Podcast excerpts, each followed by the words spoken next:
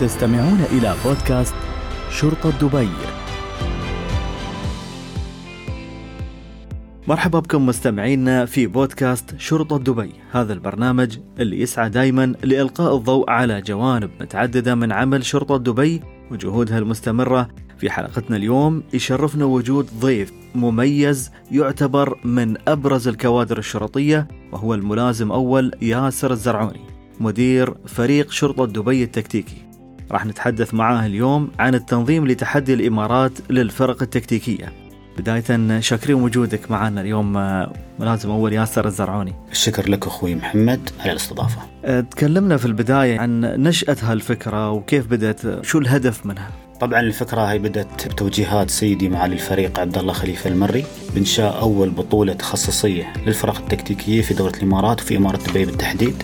فكرة جت من المشاركات السابقة في الولايات المتحدة الأمريكية. فريق شرطة دبي كان يشارك في سنة 2004 ولغاية 2009 في الولايات المتحدة الأمريكية وكانت المشاركات متميزة وفي كانت أرقام جميلة ومراكز متقدمة جدا هناك. وكانت فكرة معاليها نحن ننشئ البطولة عندنا في دبي وطبعا أي شيء يكون في إمارة دبي يكون متميز ويكون الأول على مستوى العالم. والحمد لله بجهود الجميع طبعا تشكلت البطولة الأولى في 2019 وتميزت البطولة من حيث عدد الفرق المشاركة عدد الدول اللي شاركت في البطولة وكان شيء مميز جدا يعني الفرق كلها تشكر في البطولة هاي. بس أنا لفتت قبل ما تكمل الجواب. عدد الدول في أول نسخة من البطولة وفي النسخة القادمة كم عدد الدول كان في البداية والحين القادمة كم؟ في سنة 2019 النسخة الأولى كان عندنا 30 دولة و49 فريق مشارك. وهذه البداية فقط يعني أنت تتكلم عن 30 دولة تشارك في بطولة تكتيكية هذا العدد كبير جدا. يعني في في في دول أخرى عدد الدول اللي تشارك ما تتجاوز الست وسبع دول لكن عدد الفرق كانت زيادة عندهم. لكن الحمد لله إحنا كسرنا الأرقام هاي. 30 دولة رقم مش بسيط لكن ما نكتفي بهالعدد. إن شاء الله الهدف في البطولة القادمة نوصل ل 50 دولة و75 فريق. والسنة اللي بعدها إن شاء الله بعد يزيد يعني عدد الدول يوصل ل 70 والهدف إن شاء الله نوصل ل 100 فريق. دائما دبي تحتضن العالم متميزين حتى في التنظيم. من البداية أنتم متميزين وتنظيم قوي جدا يعني. تعرفنا أكثر بنوع التحديات والمسابقات والمعايير لكل تحدي. طبعا المسابقات هي مسابقات شبه واقعية. سيناريوهات حية يحطها يحطونها الخبراء. عندنا في في مجال العمليات الخاصة. وكل سيناريو يحاكي عملية اقتحام مداهمة. فنحن عندنا خمس أيام خمس سيناريوهات أو خمس مسابقات. كل واحد يختلف عن الثاني من حيث يعني اليوم الأول عندنا التحدي التكتيكي. التحدي التكتيكي يبرز لك سرعة فريق الاقتحام المداهمة في الدخول لموقع الحدث أو موقع اختطاف الرهاين يتعامل مع الإرهابي وينقذ الرهينة بأسرع وقت ممكن. م. هذا اليوم الأول. اليوم الثاني عندنا مسابقة الهجوم. مسابقة الهجوم تبرز مهارات الرماية. يعني عندك تبديل السلاح يبدأ الرامي. برماية سلاح الام بي 5 الرشاش وبعدين ينتقل لميدان ثاني ويرمي سلاح المسدس. فهني يبرز لك سرعة تبديل الأسلحة وتبديل الأهداف من مكان لمكان آخر. وبالإضافة لذلك الرماة يكون لابسين كمام الغاز. كمام الغاز طبعا يكون من البداية على مثل القناع هو يلبس المتسابق. وهذا شوي يعني يخف النفس عند المتسابق وهذا يكون في صعوبة في أثناء الجري. فأنت هنا تشوف مهارات الرامي يعني هذا مش رامي عادي رامي العمليات الخاصة لازم يتميز بمهارات خاصة جدا. إنه هو يعني يتعامل مع الحدث بأقل الامكانيات اللي عنده يعني سواء مجهود عالي الأكسجين يكون عنده قليل. فتشوف هني تبرز انت الناس المختصين والناس اللي هم عندهم مهارات عالية جدا. كيف يقدر يوصل الهدف ويرمي.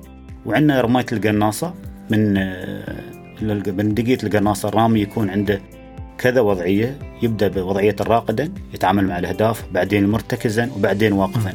طبعا بالنقية القناصة وزنها يعني مش مش بسيط. فتشوف كيف بعد ما هو يركض مسافة تقريبا 150 170 متر يتعامل مع الأهداف هذه. بعد ذلك ينتقل القناص ويقوم بحمل الدمية. الدمية وزنها 75 كيلو إلى خط النهاية. فهني تبرز مهارات القناص والرماة في وقت واحد في المسابقة الثانية. عندنا اليوم الثالث اللي هو مسابقة إنقاذ ضابط. هني يبين لك شو التعاون في الفريق فريق الاقتحام المداهمة. السيناريو هني أن الفريق يدخل الميدان وبعد تعامل القناص مع الأهداف المخ... الخاصة فيه ينصاب القناص. نفترض إنه ينصاب وتكون في مثل نقطة معينة القناص يطيح فيها. الفريق بعد ما ينتقل عن طريق يعني يعبر الحواجز إلى الميدان وفي عندهم رمايات كذلك كذا وضعية بمسدس يتفاجئون إن القناص اللي هو أحد أعضاء الفريق مصاب فيقومون بحمله إلى نقطة الفنش أو نقطة النهاية. فهني بعد يبين تعاون الفريق في العملية. في اليوم الرابع طبعا بعد انتقال أفراد المداهمة للبرج والإنزال عن طريق الإحبال ينتقلون لميدان الرماية ويواجهون اللي هو الهدف المتحرك. الصحون المتحركة وهي تبرز مهارات الرامي بعد بعد السبرنت وبعد السرعة هذه كلها كيف تتعامل مع هدف متحرك وبعد ذلك الصحون الثابتة.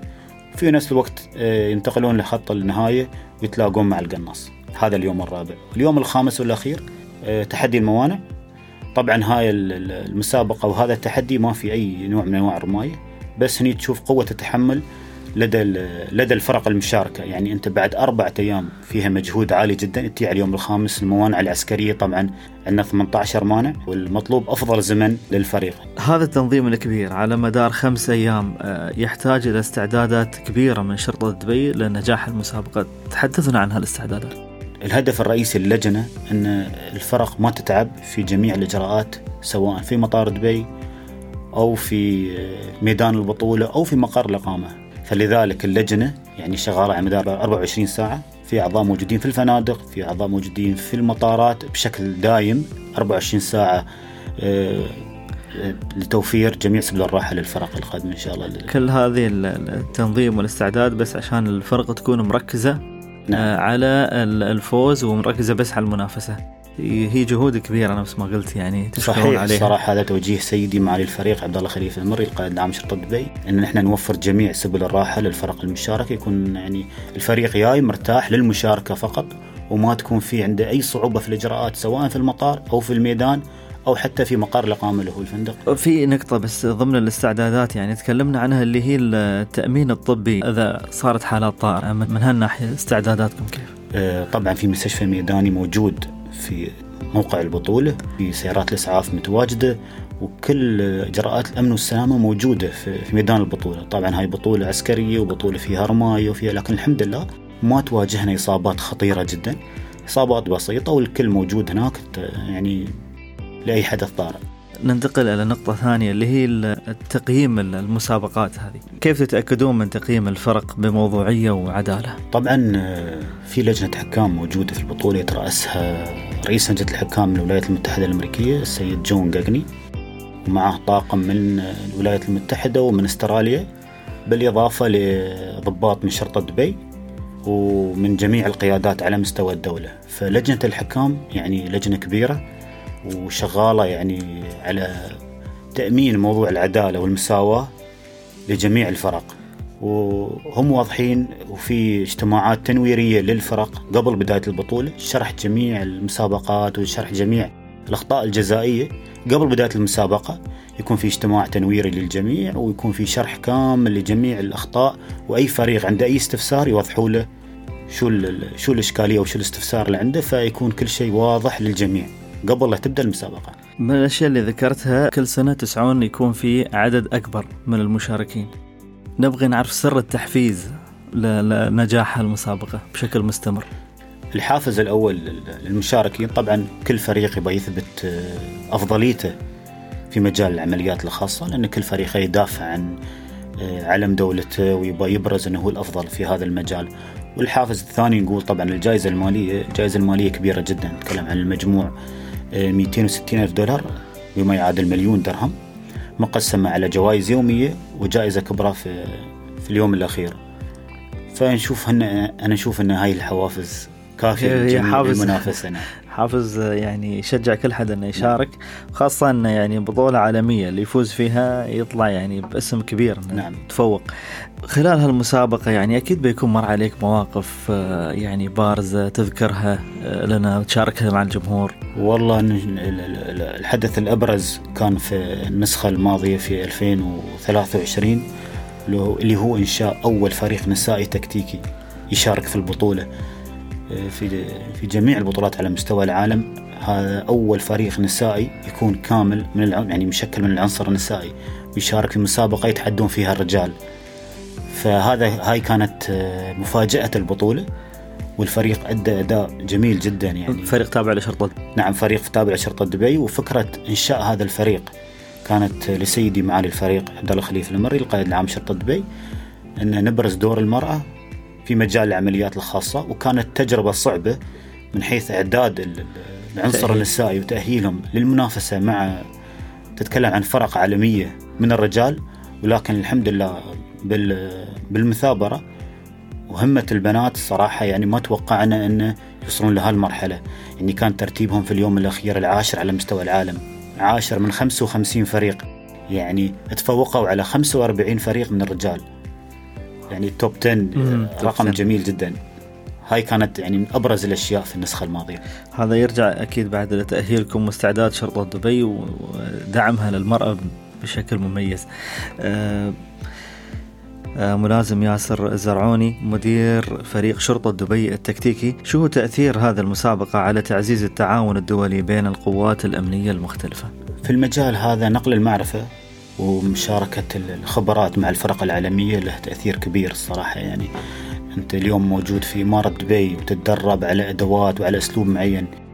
يعني تجتمع مع فريق يعني من البرازيل أو من الولايات المتحدة الأمريكية أو من الصين فريق من كوريا. ف بتلاحظ إن في يعني أشياء تختلف سواء في أسلوب الدخول في عمليات المداهمة أو في الأسلحة المستخدمة أو في جميع مجالات الاقتحام والمداهمة.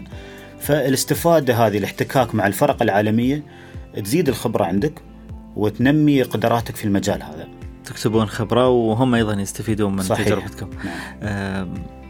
كيف يمكن للفرق اللي ترغب بالمشاركة في النسخة القادمة آه، التسجيل أو التواصل معاكم؟ آه، الدخول على موقع البطولة الإلكتروني اللي هو uaswatchallenge.com التسجيل بيكون عن طريق الرابط موجود هناك وجميع البيانات وجميع المعلومات موجودة في الموقع آه هذا سؤال الختام آه ملازم آه أول آه ياسر الزرعوني هل هناك رسالة ترغبون في نقلها للفرق التكتيكية حول العالم من خلال هذه المسابقة؟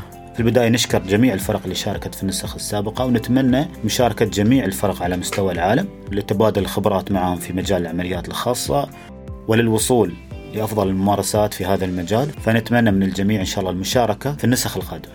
وبهذا نصل إلى نهاية حلقتنا اليوم. نشكر الملازم أول ياسر الزرعوني على جهوده ووقته الثمين اللي خصصه لنا ولمشاركتنا تجربته ومعلوماته القيمة حول تنظيم القيادة العامة لشرطة دبي. لتحدي الإمارات للفرق التكتيكية. شكرا لك مناسب من أول ياسر. شكرا. إلى جانب تقديرنا للضيف نشكركم أعزائي المستمعين على متابعتكم المستمرة وتفاعلكم. نتمنى أن تكونوا قد استفدتم واستمتعتم بالمعلومات والتجارب اللي شاركناها معاكم اليوم.